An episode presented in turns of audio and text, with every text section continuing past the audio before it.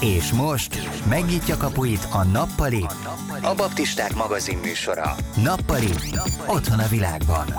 Legyél a vendégünk a Nappaliban, ahol beszélgetésre készen vár házigazdánk, Hegyesi Zita.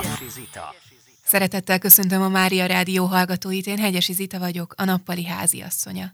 Közel két évtizede Angliából indult el a házasság hete kezdeményezés, amely Valentin nap környékén minden évben egy hétig a házasság és a család fontosságára hívja fel a figyelmet.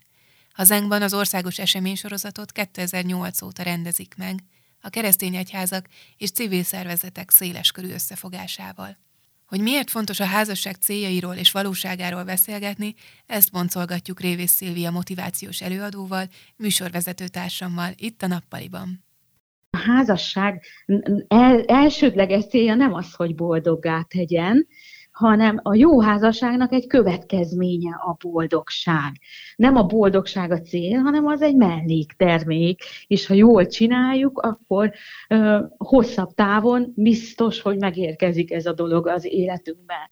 2021. februárjának témája a Baptista Egyházban az egység a családban a család szerepéről, a családi élet kihívásairól és arról, hogyan lehet valóban egységre jutni a családban, Varga György lelkipásztorral beszélgetünk.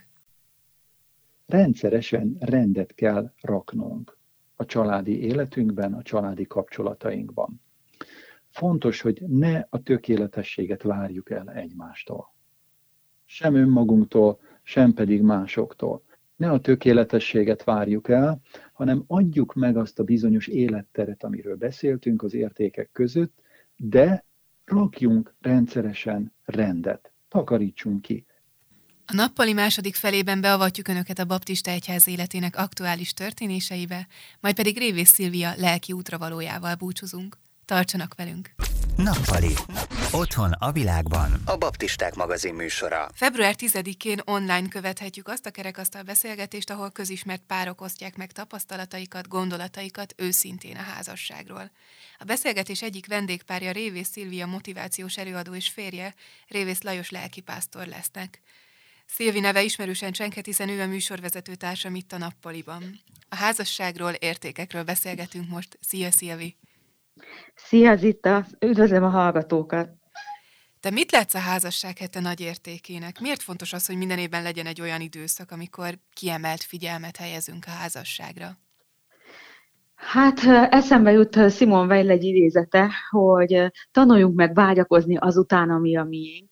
Nekem a házasság hete kicsit erről szól, hogy egy hétig minden évben fókuszban vannak az értékeink, és emlékeztetnek arra bennünket, hogy milyen kincset kaptunk a házasságban, hogy milyen áldottak vagyunk, hogy nem vagyunk egyedül a, a, a mindennapi életünkben, hogy van egy társunk. Aztán a másik dolog, amiért úgy látom, hogy ez nagyon fontos, hogy azért a házasság a környező, környezetünkben egyre inkább devalválódik, és nagyon sokféleképpen állnak az emberek a házassághoz, és jó annak hangot adni, hogy, hogy mit is értünk a házasság alatt, és hogy, hogy ez nem egy félelmetes, veszélyes dolog, hanem az, az emberi életnek az egyik nagyon nagy értéke, hogyha ha tudjuk azt úgy megélni, ahogyan Isten gondolta és tervezte nekünk. Te hogyan definiálnád a házasságot? Mit jelent a házasság? Hát egy férfi és egy nő önkéntes elköteleződése, életre szóló elköteleződése, hogy együtt ismerik meg az Istent, együtt hordozzák az ő dicsőségét, és együtt élik végig ezt a földi életet. Azt hiszem, hogy ha végig gondoljuk az életünket, senki mással nem töltünk olyan sok időt, mint a házastársunkkal. Szoktam mondani, hogy jó házasságban élni életminőség kérdése. Hm. Tehát ezért is fontos az, hogy egy, egy évben egyszer, tudatosan is minimum egy évben egyszer, de hogy legalább olyankor hangsúlyozottan is odafigyeljünk a házasságunkra, hiszen azért nagyon-nagyon fontos, hogy milyen az a kapcsolat, amiben az életemet töltöm. Szerinted mi az oka annak, hogy azért sokan inkább félelemmel tekintenek a házasság felé, vagy az elköteleződés felé, így a mostanában, amit te is említettél, hogy talán így az értékét kicsit kezdjük megkérdőjelezni? Hát részben azért a statisztikák, azok nagyon hangosan beszélnek arról, hogy ugye a házasság, mint intézmény egyre kevésbé működőképes, hiszen több mint a fele a házasságoknak vállással végződik, és sajnos ez elől sokszor a kereszténység sem kivétel ma már, és ez, ez a tendencia, ez egyre erőteljesebb, és mivel, hogy aztán a, a, az ember, vagy a párok többsége ugye nem ismeri még Istent, Isten nélkül él, úgy megy bele egy olyan kapcsolatba, ami, aminek az egyik garanciája azért Isten, ő meg, megálmodója, megalkotója, és egy házasság akkor tud stabil lenni, hogyha ő, mint láthatatlan harmadik fél ott van folyamatosan, és, és ahogy a prédikátor könyve írja, hogy a hármas kötél nem szakad el egy hamar. Tehát biztos, hogy, hogy, hogy ketten sokkal nehezebb, mint hogyha ott van a mindenható Isten is ebben a kapcsolatban. Tehát ez is az egyik oka annak, hogy, hogy kevésbé működő képes a kapcsolat, és aztán ugye főleg a szexuális forradalomtól kezdődően e, már szinte egy-két generációra visszatekintve azért látjuk, hogy, hogy az alapvető hozzáállás a szexualitáshoz megváltozott. Már ahhoz, hogy ma a 21. században az ember meg, megéljen, vagy éljen, vagy kibontakoztassa a saját lehetőségeit, nincs, nincs olyan módon szükség a házasságra, mint mondjuk 200 évvel ezelőtt volt. És ezért is úgy érzi a modern ember, hogy hát nem biztos, hogy el akarok köteleződni, és akkor itt a másik dolog, ez az elköteleződési válság, hogy, hogy ugye a társadalomban alapérték a függetlenség, az önmegvalósítás, tehát ezek a tendenciák azért az ellen hatnak, ami a házasságban azért alapérték, hogy, hogy ragaszkodom, nem hagyom el, és feladom sokszor a saját ambícióimat is a közösért, amiért. Mindeközben pedig a Valentin napot nagy örömmel ünnepeljük, ugye filmek készülnek, a virágosok nagyon jól járnak ezeken a napokon, és ugye itt a házasság hete is közel van a Valentin naphoz. Más a kettőnek az üzenete? Másról Hát szól? én azt hiszem, hogy mindenképpen. Tehát a, a Valentin nap az inkább egy ahogy te is mondod, egyfajta marketingfogás, és, és persze mindenki nyitott rá, főleg a nők, mert ez mindenki lehet virágot kapni, meg, meg ajándékot kapni, meg elmenni egy vacsorára. Hát tulajdonképpen az azt hiszem, hogy inkább a romantikáról szól. A romantika áll a középpontjában, addig, amíg a házasság hete az a, az elköteleződésről és a hűségről szól, és hát ez a kettő, ennek a tendenciája azért nem mindig egy irányban mozog. Szerinted mik azok a mítoszok, amik körüllengik a házasság intézményét, amit gondolunk a, a házasságról esetlegesen? Aha, hát ez egy nagyon jó kérdés. Hát több ilyen van. Az egyik legközismertebb mítosz, hogy a házasság boldoggá tesz. És úgy, úgy, mint a legtöbb mítosz, tévútra viszi az embert, ugyanakkor a legtöbb nehézség a mögött van, az ilyen hazugságok mögött, amiket kimondatlanul is alapértelmezetnek veszünk. Így van ez a dolog is, hogy, hogy a házasság el, elsődleges célja nem az, hogy boldoggá tegyen, hanem a jó házasságnak egy következménye a boldogság. Nem a boldogság a cél, hanem az egy melléktermék, és ha jól csináljuk, akkor ö, hosszabb távon biztos, hogy megérkezik ez a dolog az életünkben. De hogyha belesünk ebbe a csapdába, hogy, hogy az a hozzáállásunk, hogy boldoggá tesz engem, akkor egyrészt, hogyha nem vagyok boldog, már pedig a házasság az egy melós dolog is, és harcos dolog is, és nem mindig a boldogság az elsődleges benne, akkor azt mondhatjuk, hogy biztos nem vagyok a helyemen, vagy nem ő az igazi, vagy ez nem működik. Tehát emiatt fontos ez a fajta megértés is, hogy, hogy nem az a célja, hogy boldoggá tegyen, hanem az a célja, hogy, hogy együtt menjünk végig az életen, hogy, hogy együtt ismerjük meg az Istent, ismerjük meg önmagunkat, és tulajdonképpen a házassági kapcsolaton az egyik leg jelenformálóbb dolog az ember földi élete során. És és nem arról szól elsősorban, hogy én mit kapok. És itt van a másik ilyen dolog, hogy ugye, ha az, azt gondolom, hogy a házasság a célja a boldogság, akkor könnyen arra fókuszálok, hogy boldog vagyok-e, mit érzek, én mit kapok ebből a dologból, pedig egy házasság akkor tud működőképes lenni, hogyha adásban tudunk gondolkodni, és nem abban, hogy, hogy, hogy mit várok el a másiktól, mert mert azt nem tudom befolyásolni. Azt, hogy én mit adok, hogy én hogy viszonyulok hozzá, az az, amire hatással tudok lenni, és azt tudom célommá tenni. Azt, hogy, hogy engem tegyen boldogá, azt nem tetem célommá, legfeljebb vágyként fogalmazódhat meg bennem. Aztán ugye hát ez az egyik. A, a másik ilyen mitosz az, hogy a házasság majd megoldja a dolgokat. Főleg, amíg egyedülállóak vagyunk, úgy gondoljuk, hogy akkor már rébe él az életem.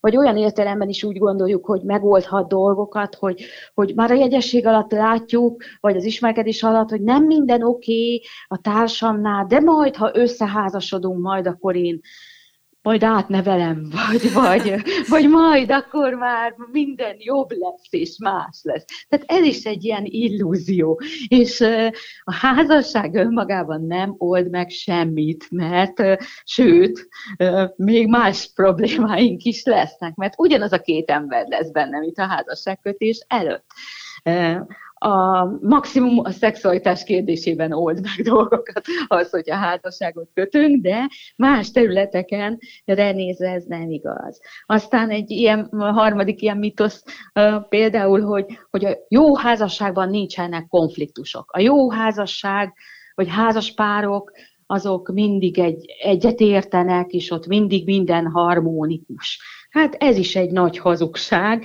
mert az élet azzal jár, hogy tehát nem, nem, egy, nem vagyunk egyformák. Az egység nem azt jelenti, hogy egyformák lennénk, és egyformán gondolkodunk. Pont a, férfi azt szereti a nőben, hogy ő nő, a nő meg azt, hogy férfi a férfi, de azért ez a különbözőség, alapvető különbözőségünk rengeteg konfliktushoz is vezet. És attól, hogy vannak konfliktusaink, vagy attól, hogy, hogy időnként csiszolódunk, attól nem arról van szó, hogy ne lenne jó a házasságunk, hanem ez is ugye az egyik célja, vagy mellékterméke a házasságnak nem célja, de hogy, hogy a házasság egyik gyümölcse, hogy a jellemünk formálódik. Vagy még egy ilyen lehet az, hogyha megtalálom az igazit, akkor már révben vagyok. Hát ugye az még csak az indulás. A, a házasság a házasság kötés, az a házasságnak az indulása, és sokan abban a mitoszban is rengetik magukat, hogy hát ha már házas vagyok, akkor ennek így működnie kell.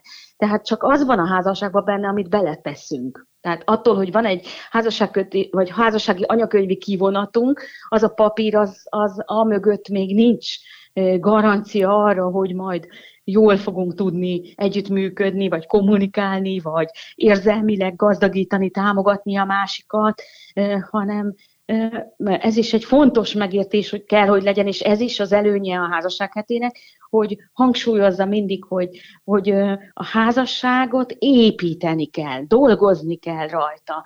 Olyan, mint egy kert, mivel ez egy élő, organikus kapcsolat, ezért soha nem statikus, hanem mindig változik. Minden életkorban, élethelyzetben, minden gazdasági körülményben, minden, most vegyük például a Covid-ot, tehát ez hatással van mindenkinek a házasságára, mert mert többet vagyunk egy, együtt, vagy mert elveszítettük az állásunkat, vagy mert mindenki feszült, mert bizonytalanok vagyunk, rengeteg ö, ö, nyoma van a kapcsolatainkban is, és ez is egy fontos megértés, hogy, hogy nem ülhetünk a fotelban karbatett kézzel, hogy majd valami megváltozik, hanem dolgoznunk kell a kapcsolatunkon, és tudatosan kell ezt megtegyük. Itt most nagyon sok mindent elmondtál, amire érdemes odafigyelni. Mitől jó egy házasság, vagy mire jó egy házasság? Hát, ugye, honnan indult a házasság gondolata? Amikor Isten megnézte Ádámot, és látta, hogy nem jó az embernek egyedül lenni. Szerzek neki segítőtársat, hozzáélőt a házasság attól jó, hogy az ember nincs egyedül, hogy, hogy van egy társa ebben az életben, hogy bármi történjen, koronavírus, vagy gazdasági nehézségek, vagy a gyerekünkkel vannak konfliktusok, vagy a tinédzserünkkel nem is tudunk szót érteni, nem egyedül kell ezeket megharcoljam, hanem van valaki, aki, aki nem átnevel, nem a fejemre olvassa, hogy hát már megint rosszul csináltad, vagy nem magának állít piadesztát, hogy én így teszem, hanem támogat, érzelmileg mellettem van. És uh, ahogyan tényleg ott a Prédikátor négyre utaltam a hármas kötél kapcsán, ott utána uh, sorolja, hogy, hogy ha ketten fekszenek, egyik megmelegíti a másikat, és nem, nem esik el, ha, ha elesik föl, segíti, hasonlók. Tehát, hogy, hogy nem egyedül kell végig éljem a, az életem, sosem vagyok.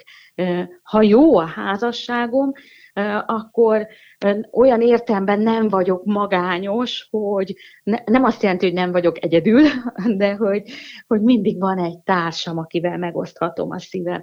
Tehát ez az egyik nagyon nagy áldása, és a megosztott teher az ugye már fél teher, és uh, ahogy a, a, szintén az ige beszél arról, hogy exponenciálisan növekszik, tehát hogy, hogy a, valahol máshol van a Bibliában egy ilyen igen, hogy egyelőz ezer embert, kettő meg tízezer embert, nem kettő nem kétezret, hanem tízezret. Tehát ilyen áldásai is vannak, hogy, hogy akár a, a, a az anyagiak területén a házas pár együtt ugye könnyebben boldogul, nagyobb projektekbe is belevághat, akár akár a családalapításban, vagy, vagy a szolgálatban, vagy, vagy az Isten megismerésében is egy, egy új, új szempont az, hogy, hogy mi ketten jövünk az Istenhez.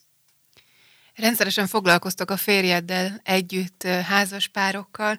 Mi azok, mik azok a kihívások, amiket rendszerint láttok, hogy úgy megjelennek a házas párok életében? Hú, hát ha fiatal házasokra gondolok, akkor az egyik, amit már itt említettünk, az elköteleződési válság, tehát hogy nehéz eldönteni, nehéz belelépni. Ugye a, a, a házasság kezdetének alapigéje, hogy elhagyja és ragaszkodik, elhagyja apját, anyját, ragaszkodik. Hát ugye ma Magyarországon hány fiatal házaspárnak adatik meg az, hogy úgy tudjon családot alapítani, hogy rögtön a sajátjába költözik. Azért keveseknek. Uh-huh. Tehát nehéz, problémás kérdés így az elhagyás, és aztán utána ott van rögtön a másik dolog, a ragaszkodás. Hogy a, ahogy a, a házasságban, ugye maga az a házassági esküben is azt mondjuk, uh, hozzád hű leszek veled, megelégszek, egészségben, betegségben, jóban, rosszban, hol tudiklan, hol tudiklan, még a halál el nem választ. Uh, hogy feltétel nélkül szeretlek és elfogadlak.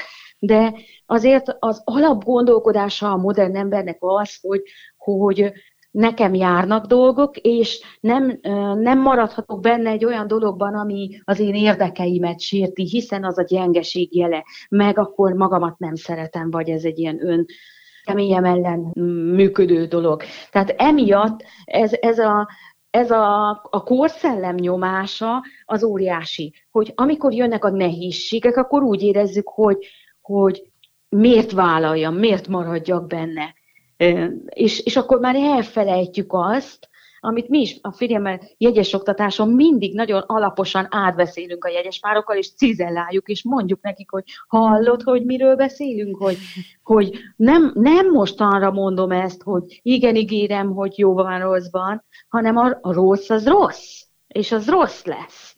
De valahogy, hogy ez nem tud olyan mélyen bejutni, és, és ugye a, a külső nyomás is, hogy, hogy a, köl, a közvetlen környezetemben egy, egy ilyen szituban a többség már kilép, akkor nagyon, nagyon, nagyon nyomás, és nagyon erősen kell tudni állni ahhoz, hogy, hogy nem, én nem kilépek, hanem megerősítem a szövetséget. Nem elmenekülök, hanem befordulok, és mellé állok, és most támogatom, mert most van erre szüksége, vagy, vagy segítséget kérek kívülről abban, hogy meg, meg újítsuk a kapcsolatunkat, vagy, vagy megértésre jussunk, vagy ha nincsenek eszközeink, mert nem tudunk konfliktusokat kezelni, vagy nem tudunk kommunikálni úgy, hogy a másik értse, akkor nem szégyen az, hogy segítséget kérjek, hogy elmenjek egy házasságterápiába, vagy egy pszichológushoz.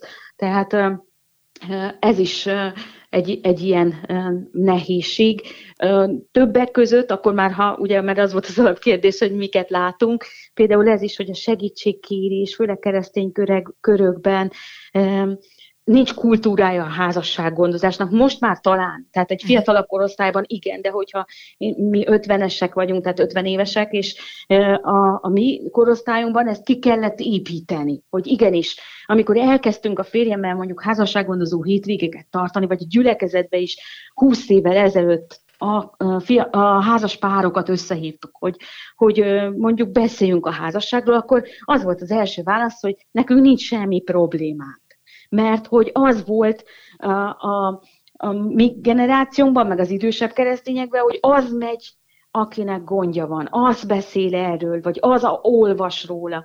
És tehát e, egyrészt ez egy nagy kihívás, hogy átfordítani ezt az agyakban, hogy nem, nem, hanem tanulunk, megértésünk van, az segít, az egyfajta prevenció, és aztán a másik, hogyha pedig elakadás van, hogy megfelelően időben segítséget kérni, mert hogy sokszor azt is tapasztaljuk a férjemmel, hogy akkor jönnek, amikor már, már igazából valahogy el is dőlt az, hogy, hogy nem, hogy feladják, uh-huh. csak hogy inkább az van, hogy nem, nem mondják ki előre, de hogy azért jönnek, hogy kapjanak egy megerősítést, hogy hát igen, tényleg ez, ezt már nem lehet tovább. És nagyon nehéz az, hogy ha érzékelek problémákat, már akkor nem, nem, ne nyomjam ezt el magamban, és nem úgy legyek vele, hogy hó, hát nincs nagy baj, hanem azt mondjam, hogy érzékelek dolgokat, és akkor most foglak, most menjünk el, addig, amíg nincs nagy baj, vagy Nálunk például a gyülekezetben már ez elég jól alakult, hogy minden ősszel 20-25 házaspár együtt elmegyünk egy ilyen négy napos házassággondozói hétvégére. És hát nem mindig ugyanaz a 25, de hát vannak a legtöbb házaspár már legalább négyszer, ötször, hatszor volt az elmúlt tíz évben ilyeneken. És mindig más a téma, más az előadó, olyan dolgok is a felszíne jönnek, amik, a hétköznapokban nem, és a saját magam házasságán is látom, hogy, hogy azért valljuk be őszintén, olyan rohanó világban élünk, és annyi feladatunk van, hogy ritkán beszélünk a házasságról. Beszélünk arról, hogy nekem mi a jó, meg neked mi a jó, de hogy a közös kapcsolatunknak, az egytest kapcsolatnak jó-e az a döntés, vagy hogy az, hogy milyen hatások alatt van, vagy milyen irányba közeledtünk vagy távolodtunk egymáshoz. Ehhez olyan felületeket kell tudnunk adni, ahol van időnk és, és lesz megértésünk önmagunkról is gondolkodni. Tele vagyok kérdésekkel, még mindet feltenném, de sajnos most ennyire jutott idő itt a műsor kereteiben. Nagyon szépen köszönöm a beszélgetést Révész Szilvinek. Én is köszönöm.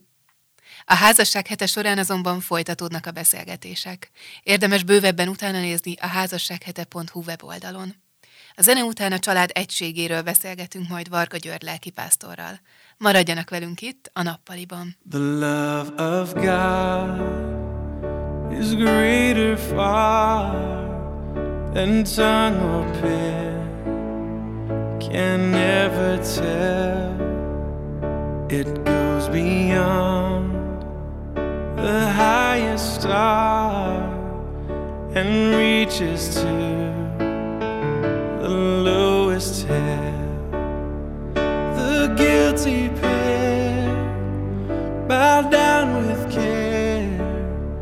God gave His Son to win His erring child. He reconciled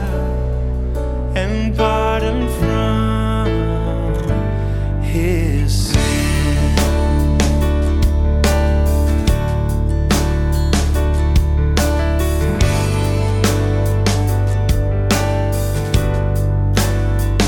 Could we within the ocean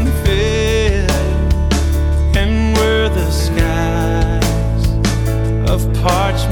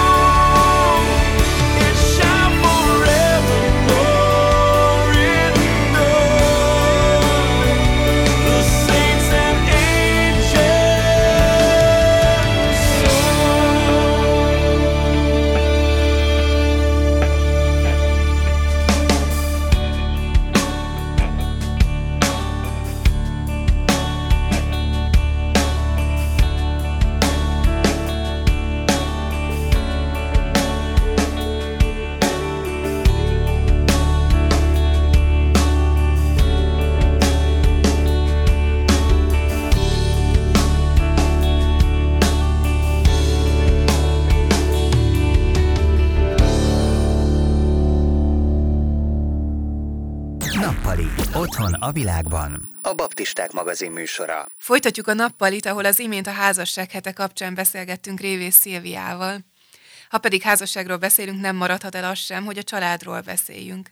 Február hónap témája a Baptista Egyházban a következő. Egység a családban, a családban egymást építjük. Ennek kapcsán beszélgetünk a család szerepéről Varga György lelkipásztorral. Szervusz, Isten hozott a nappaliban. Üdvözöllek, és üdvözlöm a kedves hallgatókat is. Milyen az Isten szerinti család? Mit tanít erről a Biblia? Nagyon nagy téma az, amikor a családról beszélünk, de a hétköznapi életben, amikor éljük, akkor nincs időnk arra, hogy nagy filozófiai magasságokból közelítsük meg ezt a kérdést, úgyhogy szükséges, hogy eljussunk egy praktikus megfogalmazásig önmagunk számára ezt a kérdést illetően. Én így fogalmaztam meg magunk számára, saját családom számára is, hogy mindenki a helyén van, ott, ahova az Isten szánta.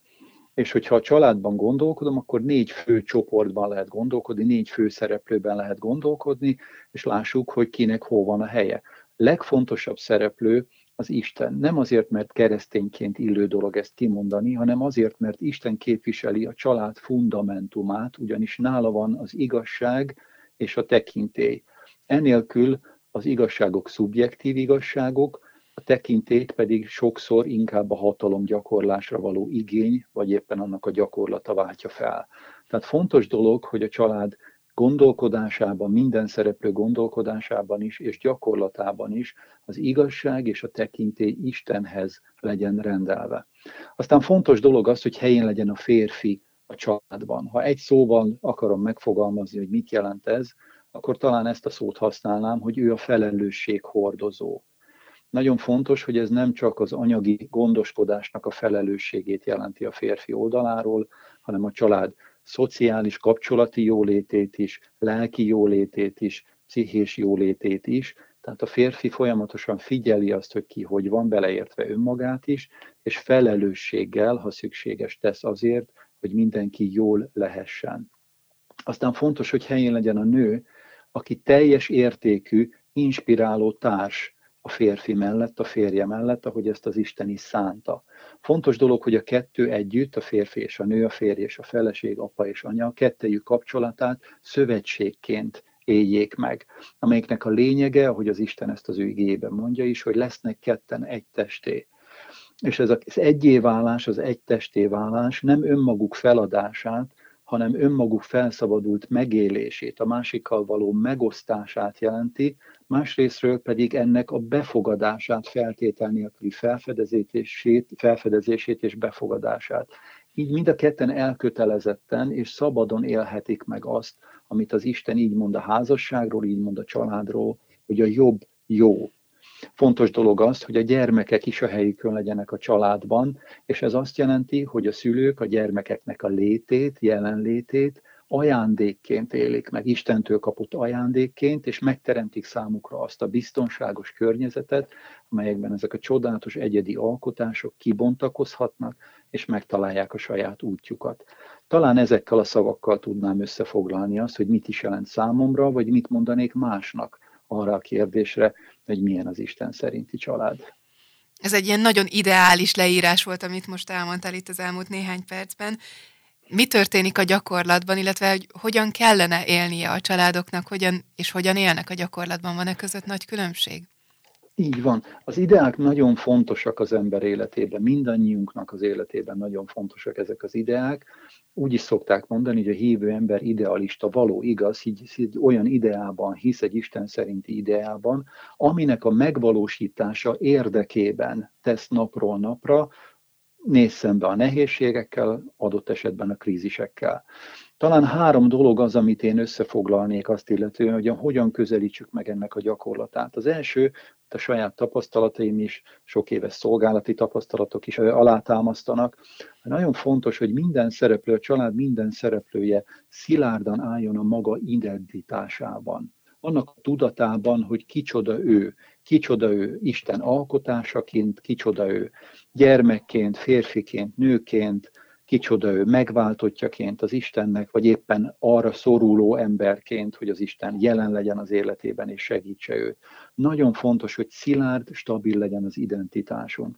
Ez jelenti azt, hogy van elégséges önismeretünk, van jelenti azt, hogy van elégséges önbizalmunk, van, jelenti azt, hogy eljutunk odáig, hogy tudunk önazonosan működni, tehát saját személyiségünknek, adottságunknak megfelelően.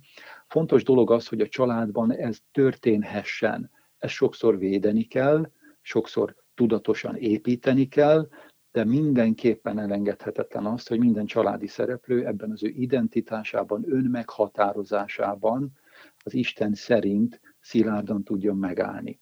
Aztán az is nagyon fontos dolog, hogy a család működését értékek határozzák meg. Ne érdekek, vagy ne éppenséges szükségletek, vagy bármilyen fajta élménykeresések, hanem olyan értékek, amelyeket a család következetesen alkalmaz minden szereplőjére és minden körülmények között. Ezek az értékek adják meg a család működésének a kereteit.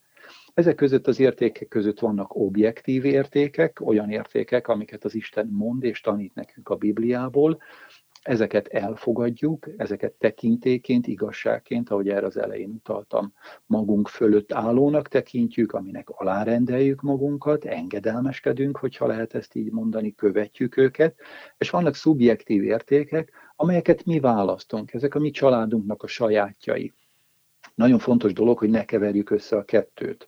Az objektív értékekhez minden körülmények között ragaszkodunk, a szubjektív értékeinket adott esetben közös megbeszéléssel, megértéssel módosítani, változtatni tudjuk, úgy, ahogy a körülményeink, vagy éppen a saját érettségünk ezt kívánja. Így Mik lehetnek ezek az objektív értékek, bocsánat? Az objektív értékek lehet például a feltétel nélküli szeretet, hogy elkötelezettek vagyunk erre. Lehet például a megbocsátás, amire az Isten felhív bennünket, hogy bocsássunk meg egymásnak, ahogy az Isten is megbocsátott nekünk a Krisztusban. Lehet a másiknak a tisztelete, vagyis az ő létezésének a tiszteletben tartása, a méltóságának a tiszteletben tartása. Lehet az önzetlen szolgálat, és folytathatnám még ezeket, néhányat mondjak, amit aztán apró pénzre váltunk, például úgy, hogy nem hagyunk rendezetlen konfliktusokat a családban, például úgy, hogy tiszteletben tartjuk egymás tulajdonát, a használati tárgyaktól elkezdve az élettérig, lehet, úgy, lehet apró pénzre váltani úgy, hogy jól sáfárkodunk azokkal a javakkal, amelyekkel rendelkezünk, legyenek ezek anyagi javak, vagy legyenek ezek talentumok, adottságok az életünkbe, folytathatnám a sort. Szubjektív értékekre tudsz példát mondani?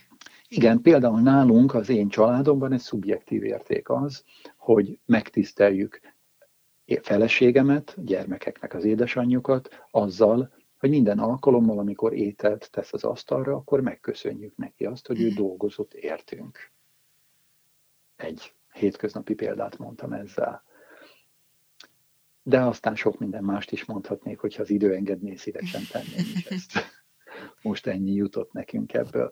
Nos, hát a szilárd identitás és a keretek, az értékek szabta keretek aztán vezetnek el bennünket odáig, hogy meg tudjuk fogalmazni a családnak a gyakorlatát, a hétköznapi életét, ahogy működünk. Ebben pedig az egy nagyon fontos dolog, hogy rugalmasak tudjunk lenni benne rugalmasak tudjunk lenni. Ez a rugalmasság, a keretek közötti rugalmasság, az érték keretek közötti rugalmasság, hagy helyet a családon belül az egyéniségeknek. Sokszor szoktuk mondani ezt, hogy minden gyerek más, könnyű ezt kimondani, nehéz megélni egy családi dinamikában. És hogyha nem vagyunk rugalmasak, akkor nem hagyunk helyet az egyéniségeknek, sem a feleség, sem a férj egyéniségének, egyediségének, személyiségének, sem a gyerekekének.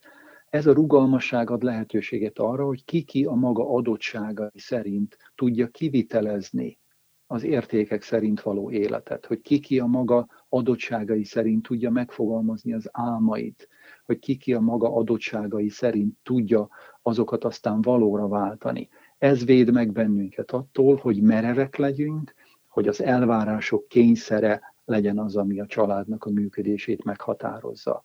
Az értékek adják a keretet, a gyakorlat az pedig lehet rugalmas. Hát talán ebben a három dologban foglalnám össze, hogy hogyan is működik a család, hogyan válhat valóra az az idea, amiről a bevezetőben beszéltünk. Egyre több olyan könyvvel, szakirodalommal találkozhatunk, vagy interjúkat hallgathatunk abban a témában, hogy mit kezdjünk a családban szerzett sérüléseinkkel. Mégis a családi élet, a család megtartó közegének a fontosságát azért nem vitatjuk. Mit kezdjünk ezzel az ellentmondással, hogy egyszerre vágyunk családban élni, és jó nekünk családban élni, sőt, az a legjobb, hogyha családban tudunk felnőni, és aztán mi magunk is akár családi életet élni. Viszont ott vannak valóban azok a sebek, amiket akár a felnőtté válás kapcsán, akár egy-egy krízis kapcsán észreveszünk magunkon.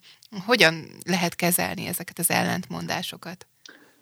Nagyon fontos tisztázni magunk számára, és ez némi alázatot is igényel mindenkitől, aki ebben a kérdésben elkezd válaszokat keresni, hogy a család a tökéletlenek élettere.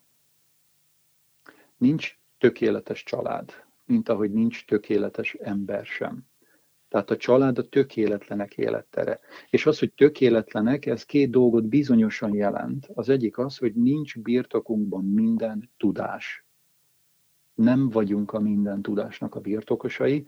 Másrészt pedig amit tudunk, azt sem tudjuk tökéletesen megvalósítani. Azt sem tudjuk tökéletesen kivitelezni. Ez a két valóság minden családnak az életében mindig jelen van. Ha ezt nem vagyunk hajlandók elfogadni, akkor nagyon gyorsan elfor, el, előfordul az, megtörténik az, hogy valaki a saját igazságát, a saját megértését mindenki másé fölé emeli, vagy a saját életgyakorlatát mindenki másra nézve elvárássá teszi. Ekkor történnek a sérülések a családban. Ekkor történnek, amikor ezek a szubjektív igazságok objektív magasságokba vannak emelve, és nem marad hely a másik gondolatának, a másik érvelésének, és akkor, amikor a tökéletlenségre nem a kegyelem, hanem a kényszerek a válasz a megfelelési vagy a teljesítménykényszerek. Nagyon érdekes, hogy amikor a Biblia arról tanít, hogy Jézus megjelent emberi formában itt a Földön, akkor így beszél óra, így mutatja be nekünk, hogy telve igazsággal és kegyelemmel. Nagyon fontos, hogy a család is ilyen módon működjön. Telve igazsággal és kegyelemmel, de nem a saját igazságunkkal, hanem ez sokkal inkább számunkra azt jelenti, hogy folyamatosan belátjuk, hogy hiával vagyunk az igazságnak, önmagunkban, ráutaltak vagyunk az Isten igazságára, és így nem követjük el azt a hibát, hogy önigazságunkat másokra nézve kötelezővé tegyük. És nem követjük el azt a hibát sem, hogy saját gyakorlatunkat másokra nézve kényszerré tegyük, és ne tudjunk a tökéletlenségnek helyet adni. A gyógyulás is ebből fog fakadni aztán, hogy behozzuk az igazságot, az Isten igazságát, és a sajátunk fölé emeljük, és behozzuk a kegyelmet, vagyis a hibák, tökéletlenségek, bukások, mulasztásokkal szemben kegyelmet gyakorolunk egymással.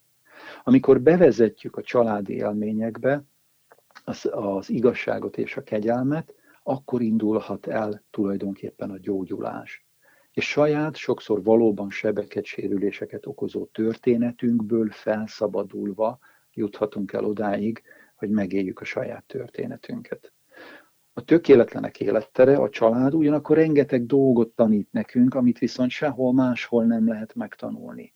Leginkább megtanít bennünket kapcsolatokra, megtanít bennünket arra, hogy együtt működjünk ezekben a kapcsolatokban megtanít bennünket az alárendelt kapcsolatokra, amelyiknek a lelke a tekintély, tisztelet, ilyen a szülők, a felnőttek Istenhez való viszonya, ilyen a szülők gyermekekhez való viszonya, megtanít bennünket a mellenrendeltségi kapcsolatokban együttműködni, ilyen a gyermekeknek, a, csal- a testvéreknek az egymáshoz való viszonya, ennek a lelke a tisztelet, a másiknak a tisztelete, megtanít bennünket a szövetségi kapcsolatokra, amelyeknek a lényeg az elkötelezettség, ilyen a házasság, megtanít bennünket az önként vállalt kapcsolatokra, ilyen a bará, ilyenek a barátságok például, amelyeknek lelke az önzetlenség.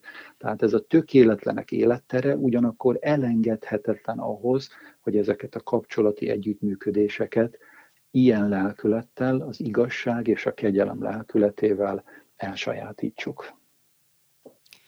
Ti a feleségeddel együtt azért nagyon sokat foglalkoztok házaspárokkal, családokkal, lelki gondozzátok őket. Van esetleg valami olyan történet, ami most úgy eszedbe jut, ami, ami kifejezetten egy ilyen meghatározó, akár gyógyulási, helyreállási történet? Hát számos ilyet tudnék mondani, és örömmel mondom ezt, mert mindaz, amit elmondtam, annyit ér, amennyit a gyakorlatban él, ér, és nagyon, nagyon nagy ajándék az, amikor láthatjuk, egy-egy házaspárnak, fiatal házaspárnak, idősebb házaspárnak, szülő-gyermek kapcsolatban sérüléseket szenvedett már felnőtté vált embereknek az életében ezeket az elveket, ezeket az igazságokat működni. A rengeteg példa közül talán kettőt emelnék ki, az egyik egy fiatal felnőtt nek a története, aki egy olyan családban nőtt fel, ahol sajnálatos módon ezek az elvek, ezek a gyakorlatok nem így voltak. Az édesapa nagyon dominánsan a saját igazságát és a saját gyakorlatát tette mindenki más számára kötelezővé és elfogadandóvá családban, rengeteg sérülést okozva ezzel a gyerekeknek is rossz példát adva számukra, és nagyon sokat küzdött az önbecsülésével, az önbizalmával ez a fiatal felnőtt, félve minden kapcsolattól, hogy ez mit fog majd jelenteni számára. És ahogy végigbeszéltük az ő család történetét, és ezeket az élményeket összevetettük az igazsággal, az Isten igazságaival, számára is világossá vált, hogy bizonyos pontokon hibázott az édesapa. Olyan dolgokat tett, amelyek az Isten igéje szerint nem elfogadhatók, nem megengedhetők, és ezeket ki kellett mondani, meg kellett fogalmazni. Amikor az igazság megjelenik, akkor mindig megítéli a gyakorlatot. Az igazság ítéli meg, nem mi ítélkezünk egymás fölött, az igazság ítél. És ennek fényében ez a fiatal felnőtt készített, így neveztük, talán nem értik félre kedves hallgatóink, egy vádiratot, amiben megfogalmazta mindezeket a bántásokat, sérüléseket, rossz lelkületből fakadó rossz gyakorlatokat, és aztán ezt a vádiratot, mindezt a gyűjteményt megbocsátotta az édesapjának. Ez a kegyelemnek a gyakorlása. A megbocsátás nem azt jelenti, hogy á, nem történt semmi. Az azt jelenti, hogy történt valami, ami méltó az ítéletre. Szükséges, hogy megítéltessék, és miután az ítélet elhangzik, a kegyelem felszabadítja a vétkest. Meg tudod bocsátani az édesapjának, felszabadult saját történetének a terhe alól, rabsága alól, mondhatnám így is, láncai alól is, megváltozott az édesapjával való kapcsolata, megváltozott a saját kapcsolatairól való gondolkodása is.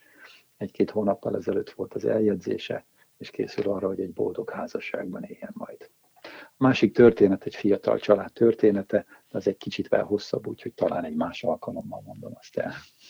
Pedig nagyon felcsigáztál, de még egy kérdésem lenne itt a beszélgetésünk végére. Itt talán az egyik kulcsszót ki is mondtad a, a, ennek a fiatal ö, embernek a története kapcsán, ugye a megbocsájtást. Hogyan élhetünk békességben a családunkban, a családunkkal? Azért a legtöbben ö, annak ellenére, hogy, hogyha jó családban is nőttünk fel, vagy megkaptuk azt a, azt a szeretetet, amire szükségünk volt, azért senki nem felejti el, akinek vannak testvérei, hogy hogyan mérték le vonalzóval a csokit, hogy mindenképp ugyanannyi jusson mindenkinek, vagy, vagy azokat a, a csetepatékat, amik azért minden családnak ott vannak az életében. Hogyan lehet békességben élni a családban? Ahogy mondtam, nem könnyű dolog, hisz a család élettér, egy dinamikus élettér. Az nem egy statikus valóság, nem olyan, amit kirajzolunk az igazság mércéjével, és aztán teljesítjük magunkra nézve, és teljesítetjük másokra nézve, az egy dinamikus valóság, a növekedésnek a helyszíne. Ebből kifolyólag mindig adódik konfliktus, mindig történik valami, akkor mégis hogyan lehet békességben, egységben élni egy családban. Megint csak egy nagyon praktikus definíciót vennék elő, ez pedig az, hogy a békesség tulajdonképpen, hogyha az ember egy kicsit utána megy, és aztán próbálja leszűrni magának, hogy ez mit jelent a hétköznapi életben, akkor ez azt jelenti, hogy minden a helyén van. Minden a helyén van, minden ott van, ahová az Isten szánta. Az elején beszéltünk a szerepekről, a szereplőkről, de ez jelenti a dinamikákat is, jelenti a kommunikációt is, jelenti a konfliktusok rendezését is, jelenti a növekedésre való készséget, az elfogadásra való készséget, és a többi, és a többi. Tehát minden a helyén van. Ezért azt mondanám, hogy talán, én kicsit viccesen fogalmazva, a titok a rendszeres takarítás. Rendszeresen rendet kell raknunk a családi életünkben, a családi kapcsolatainkban. Fontos, hogy ne a tökéletességet várjuk el egymástól. Sem önmagunktól, sem pedig másoktól. Ne a tökéletességet várjuk el, hanem adjuk meg azt a bizonyos életteret, amiről beszéltünk az értékek között, de rakjunk rendszeresen rendet, takarítsunk ki. Ez jelenti azt, hogy tervezetten, mi a feleségemmel rendszeresen beszélünk arról, hogy hogyan van a házasságunk, hogy minden a helyén van-e a kapcsolatukban, rendszeresen beszélünk a családi életünkről, rendszeresen beszélünk egyen-egyenként a gyermekeinkről, mindig feltesszük ezt a kérdést, hogy minden a helyén van-e, mit érzékelünk, mit tapasztalunk, mit csináltunk, mit csináltak, hogyan értékeljük ezt, kell-e módosítani, kell-e változtatni, akár a gondolkodáson, akár az életgyakorlaton. Tehát tervezetten foglalkozunk ezzel, de szükség szerint is rakjunk rendet. Adódik egy konfliktus, rakjunk rendet. Ne hagyjuk rendezetlenül.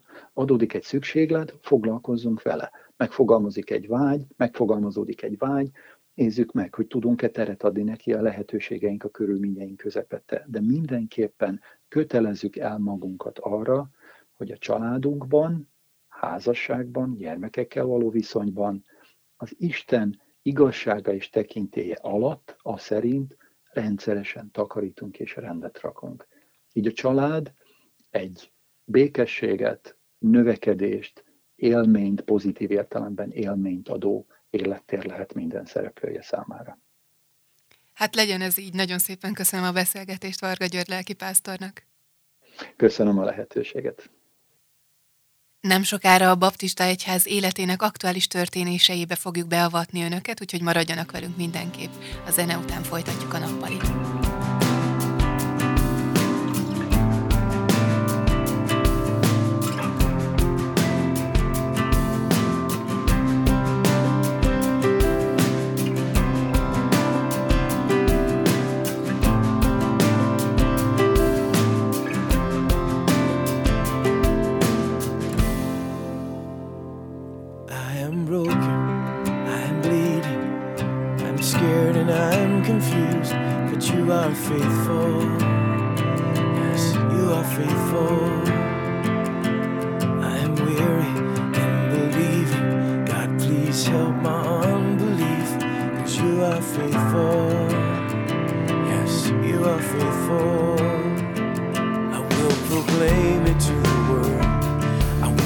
declare to my heart.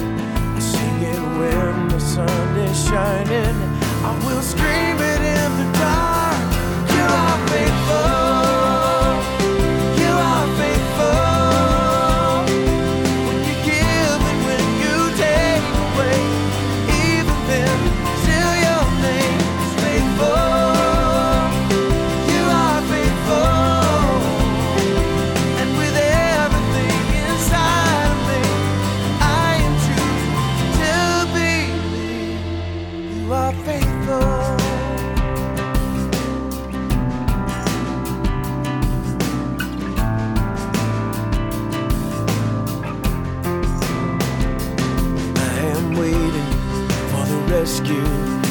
know is sure to come. Cause you are faithful. Yes, you are faithful. And I've dropped anchor in your promises. And I'm holding on. Cause you are faithful. God, you are faithful. I will proclaim it to the world. I will declare it to my heart. I'll sing it when the sun is shining. I will scream it in the dark. You are faithful.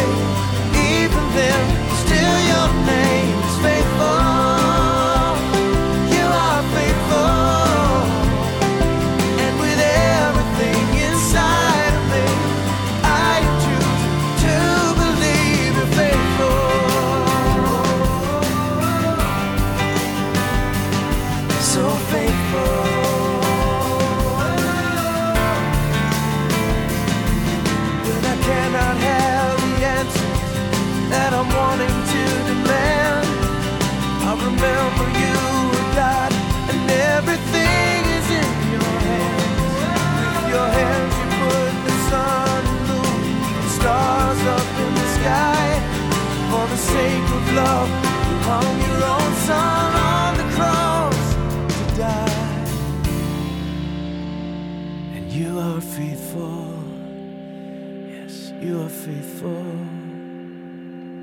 When you give, when you take away, even then, great is your faithfulness. Great is your faithfulness.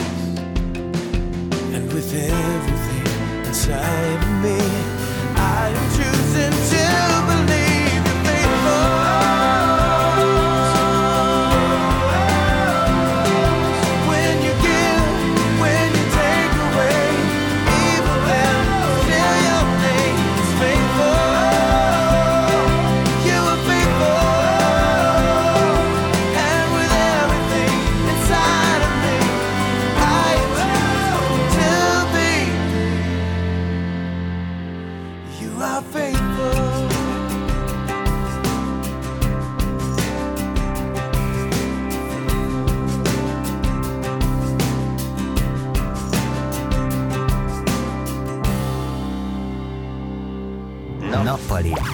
a világban a Baptisták magazin műsora. A baptista közösség tevékenysége rendkívül színes, és az önkéntesség fontos szerepet játszik benne. A következő néhány percben egyházunk életének aktuális történéseiből hallhatunk egy összeállítást, és megismerkedhetünk néhány fontos szolgálattal. Mozaik. Hírek a baptisták mindennapjaiból. A következő néhány percben a Baptista Egyház aktuális híreit osztom meg a kedves hallgatókkal. A Baptista Szeretett Szolgálat segélycsoportja januárban Horvátországba a földrengés sújtotta területre vitt segélyszállítmányt, amely elsősorban raktársátrakat, áramfejlesztőket, fertőtlenítő és higiéniai szereket, tartós élelmiszert, illetve téli ruhaneműt tartalmazott. A Magyar Segélyszervezet munkatársai épületek felújításában is részt vettek, segítkeztek a legsürgetőbb helyreállítási munkálatokban. A természeti katasztrófa során mintegy 30 ezer ház sérült meg, ebből 5500 lakhatatlanná vált. A Magyarországi Baptista Szeretett Szolgálat és a Horvát Baptista Szeretett Szolgálat munkáját önök is támogathatják. Telefonon a 1355-ös Baptista adományvonalon hívásonként 300 forinttal, illetve tárgyi eszközök felajánlásával. Az alábbi tárgyakra van leginkább szükség. Plédek, takarók, készételkonzervek, elektromos fűtőtest, hosszabbító kábel, gumicsizma. Bővebb információ és a támogatás részletei a baptistasegély.hu weboldalon elérhetőek. Folyamatos gyűjtést szervez az Európai Baptista Szövetség a libanoniak megsegítésére.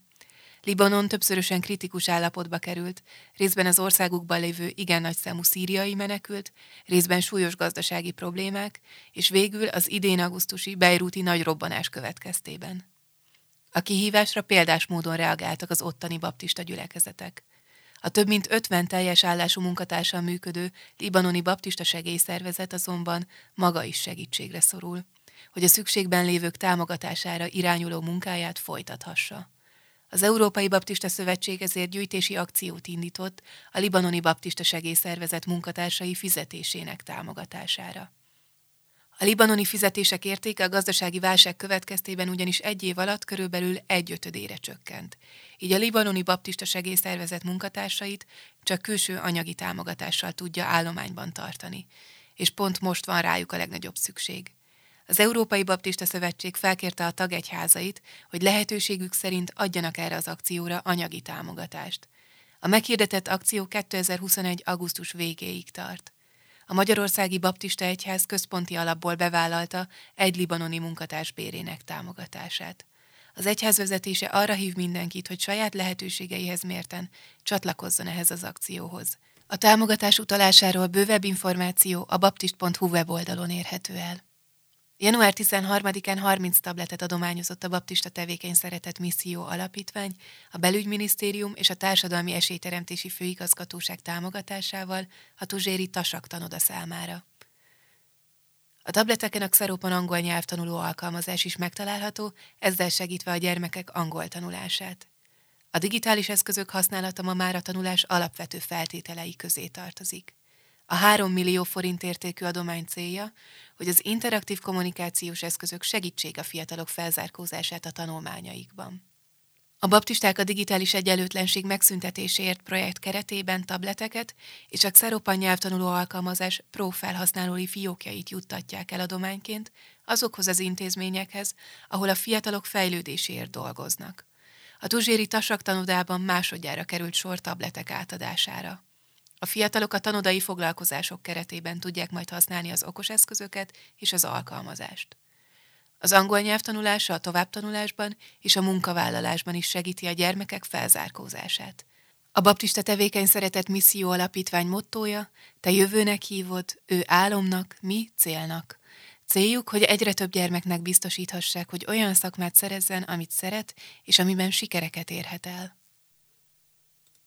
Január 30-án szombaton rendezték a Connect online ifjúsági konferenciát, melyet magyarországi, erdélyi, kárpátaljai, vajdasági és amerikai magyar baptista fiatalok szerveztek. A konferencia célja volt, hogy a magyar baptista fiatalok találkozzanak egymással és feltöltekezzenek. A nap programját tanítás, dicsőítés, csoportbeszélgetés, szemináriumok és játékok alkották. Az online találkozón több száz fiatal vett részt a világ minden tájáról. Országszerte több helyszínen folytatódnak a szívpárna átadások. Évi négyezer szívpárnát készítenek lelkes önkéntesek azon nők számára, akik emlőrák miatti műtéten esnek át. A program megvalósítóit a merrák elleni küzdelem hétköznapi hősei díjra is jelölték. A szívpárna programhoz országszerte több baptista gyülekezet is kapcsolódik. A program kapcsán Mészárosné dr. Seres Leila orvossal, a Szívpárna misszió egyik szervezőjével beszélgettünk a mozaikban. Ez egy nemzetközi kezdeményezés, vagy egy amerikai ápolónőnek az ötlete, egy merákos barátnőjének készítette egy szív alakú párnát, amit a műtét után így a hón alá helyezhetett ez a hölgy, és hát azonnal ilyen megkönnyebbülésről, fájdalomcsillapító hatásról számolt be, tehát konkrétan fizikailag is segíti a karnak az elhelyezését, tehát hogy a műtét után kényelmesebb legyen a helyzete a pihenésnek, és emellett nagyon sok lelki támogatást is nyújt. Ez ötlet alapján ott Amerikában, aztán Európában is elterjesztésre került, elkészült egy standard szabás, mint a leírás, töltet és javaslat, és nagyon sok civil kezdeményezés csatlakozott hozzá. Én úgy tudom, hogy Európában 17 országban működik. Hogyan indult el itthon? Az első lépéseket a Magyar Foltvaró cég kezdeményezte 2010-ben. Baptista gyülekezetekben is a pecsvörközés, a foltvarrás, ez nagyon népszerű. Én találkoztam Székesfehérváron, konkrétan Bödőné Somogyi Irénnel, ugye kedves férjem ott volt lelkipásztor, és hát Irénke mutatta, hogy ezek a szívpánák, ezek Amerikában a szívműtött betegeknek is készülnek, tehát szívműtét után is nagyon jó hatásuk van, és már rákkal műtött nőknek is. És akkor megkerestük a Foltvaró cégnek a képviselőjét, Ferencsik Ágnest, és tanácsot kértünk, hogyha mi itt szeretnénk készíteni, akkor hogyan induljunk el. Így kezdődött ez 2000 12 novemberében volt az első varrás a Vesselény utcai baptista gyülekezetben 2012 óta. Hát tulajdonképpen 20-nál is több baptista gyülekezet csatlakozott. Tehát itt Budapesten tíznél is több, és, és országosan Debrecen, Szeged, Békés Csaba, Miskolc, Derecske, tehát sorolhatnám, ugye Székesfehérvár, Asszód, Fót, tehát konkrétan nagyon-nagyon sokan csatlakoztak.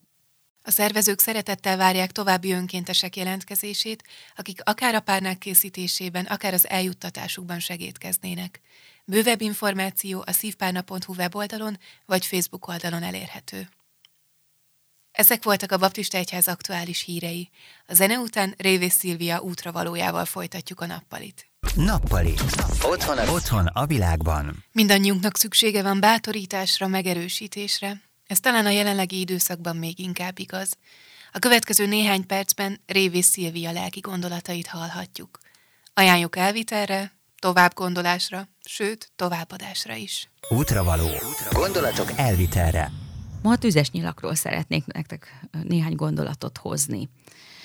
A tüzes nyilak azok váratlanul érnek bennünket, és ahogy a jelző is jelzi, tüzesek, tehát fájdalmasak, pusztítóak, és nagyon hirtelen, rövid idő alatt nagy pusztítást tudnak végezni a gondolatainkban, az életünkben, hogyha hagyjuk.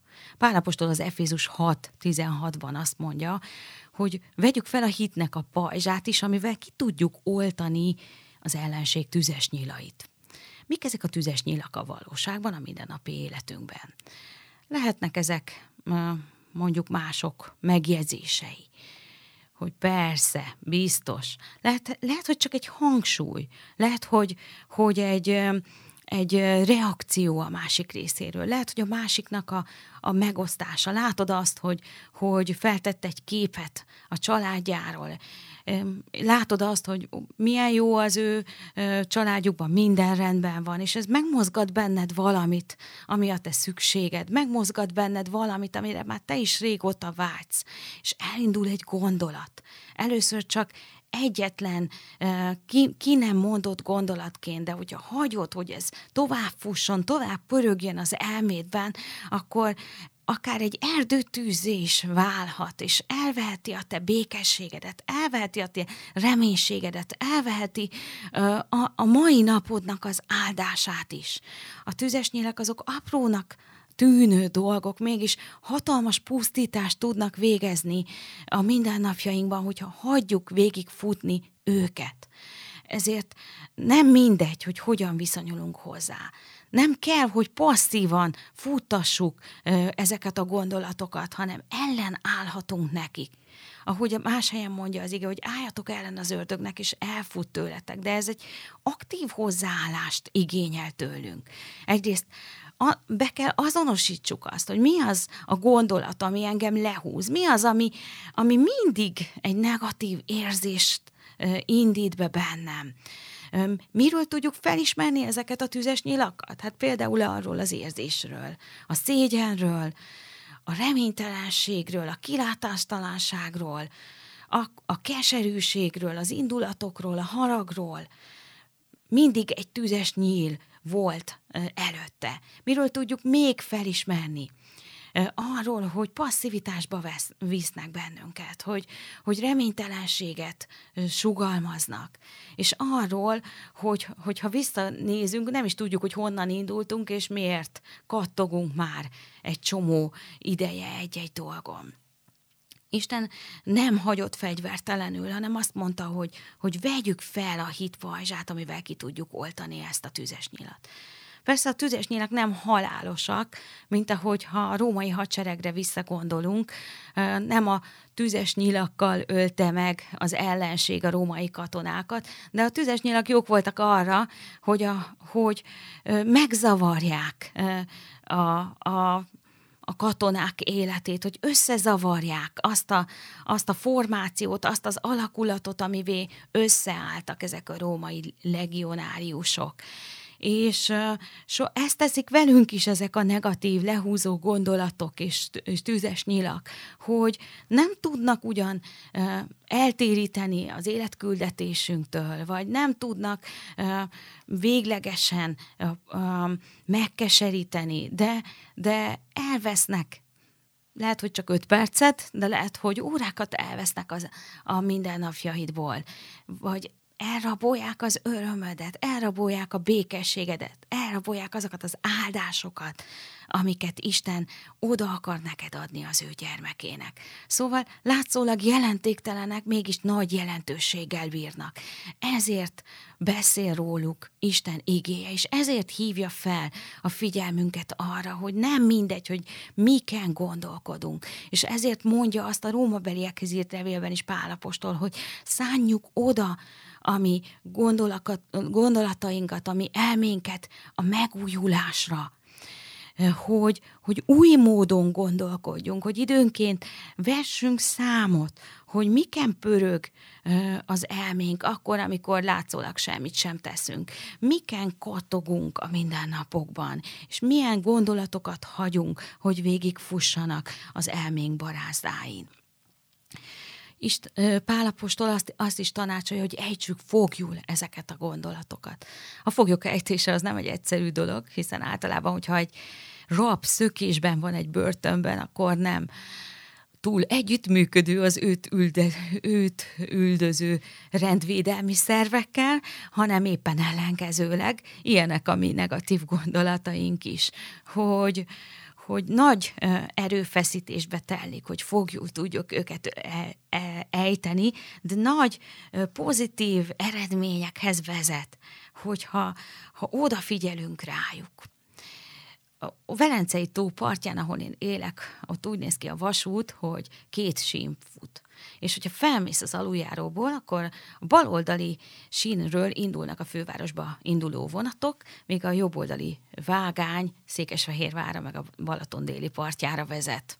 Évekig a fővárosba jártam dolgozni, és rutinból felugrottam a baloldali vonatra, még aztán egyszer Fehérvára indulva is ez történt, hogy az utolsó pillanatban érkeztem, felugrottam az éppen az állomáson lévő szerelvényre, lehupantam az ülésre, és amikor már úgy gondoltam, hogy biztosan közeledünk, akkor a könyvből felemeltem a tekintetem, kinéztem az ablakon, és kerestem a dínyési nádas jellegzetességeit, míg megdöbbenéssel tapasztaltam, hogy nincs itt semmiféle nádas, ez kérem a Váli völgy, rossz vonatra szálltam. Hát mit tehetett az ember? Nem ment el a végállomásig, hanem a következő arra alkalmas helyen Martonvásáron leszálltam, és megvártam a, az ellenkező irányba tartó következő járatot, és kicsit késve érkeztem Székesfehérvárra. Viszont ez az élmény azért hozzá segített ahhoz a megtapasztaláshoz, hogy a következő alkalommal kétszer is meggondoltam, hogy hová is akarok én eljutni. Mi az a célállomás, ahova jutni szeretnék? Hát akkor annak a tükrében válasszam meg, hogy melyik oldalon, melyik vonatra szállok. És azért hoztam nektek ezt a példát, mert így van ez a gondolatainkkal is. Hogyha a nap végére szeretnénk a, a békesség, az öröm, a megelégedettség, a hála célallomására jutni, akkor nem szállhatunk fel azokra a gyors járatokra, amik a bosszankodás, a zúgolódás, a zaklatottság, a békétlenség, az elégedetlenség állomására jutatnak bennünket, és fordítva is, hogy nem kell csodálkozzunk azon, hogy hogy is jutottunk ide, miért vagyunk összetörve, miért vagyunk levertek így a nap végén, és miért nem tudunk megnyugodni, elaludni olyan könnyen, hogyha egész nap azokon a negatív történéseken, híreken, eseményeken, forgatókönyveken járattuk az elménket, amelyek természetes módon eredményezik ezt, a, ahol most vagyunk. Úgyhogy így szeretnélek biztatni benneteket, hogy, hogy ejtsük gond, fogjul a gondolatainkat, és vegyük fel a hitnek a pajzsát, amivel ki tudjuk oltani ezeket a tüzes nyilakat is.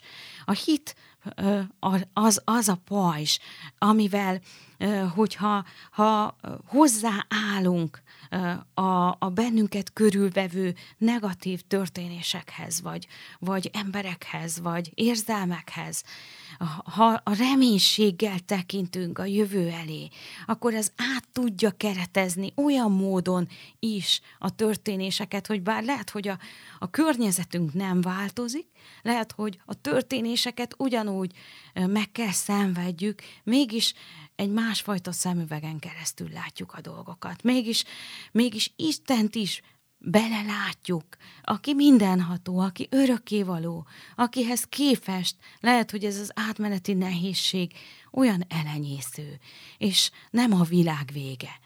Adja Isten, hogy így tudjunk győzedelmeskedni a mindennapi tüzes nyilakkal szemben, és legyünk óvatosak velük szemben. Használjuk a hit pajzsát, és használjuk azt a lehetőséget, hogy, hogy Isten is ott van velünk, és a Szentlélek által segítséget ad abban, hogy a jó vonatra szálljunk, jól válogassuk meg azt, hogy miről gondolkodunk, milyen gondolatokat és érzéseket engedünk a szívünkbe. Nappali. Nappali. Otthon a világban. A lelki útravalót én is magammal viszem. önöktől pedig búcsúzom. Köszönöm, hogy velünk tartottak itt a nappaliban. Márciusban Révész Szilvia várja majd a kedves hallgatókat. Addig is szép napokat kívánok Önöknek! Egyelőre zárul a nappali, a Baptisták magazin műsora. Hogy a következő adásig sem maradj nélkülünk, találkozunk bármelyik podcast felületen. Nappali, otthon a világban. Köszönjük, hogy a vendégünk voltál.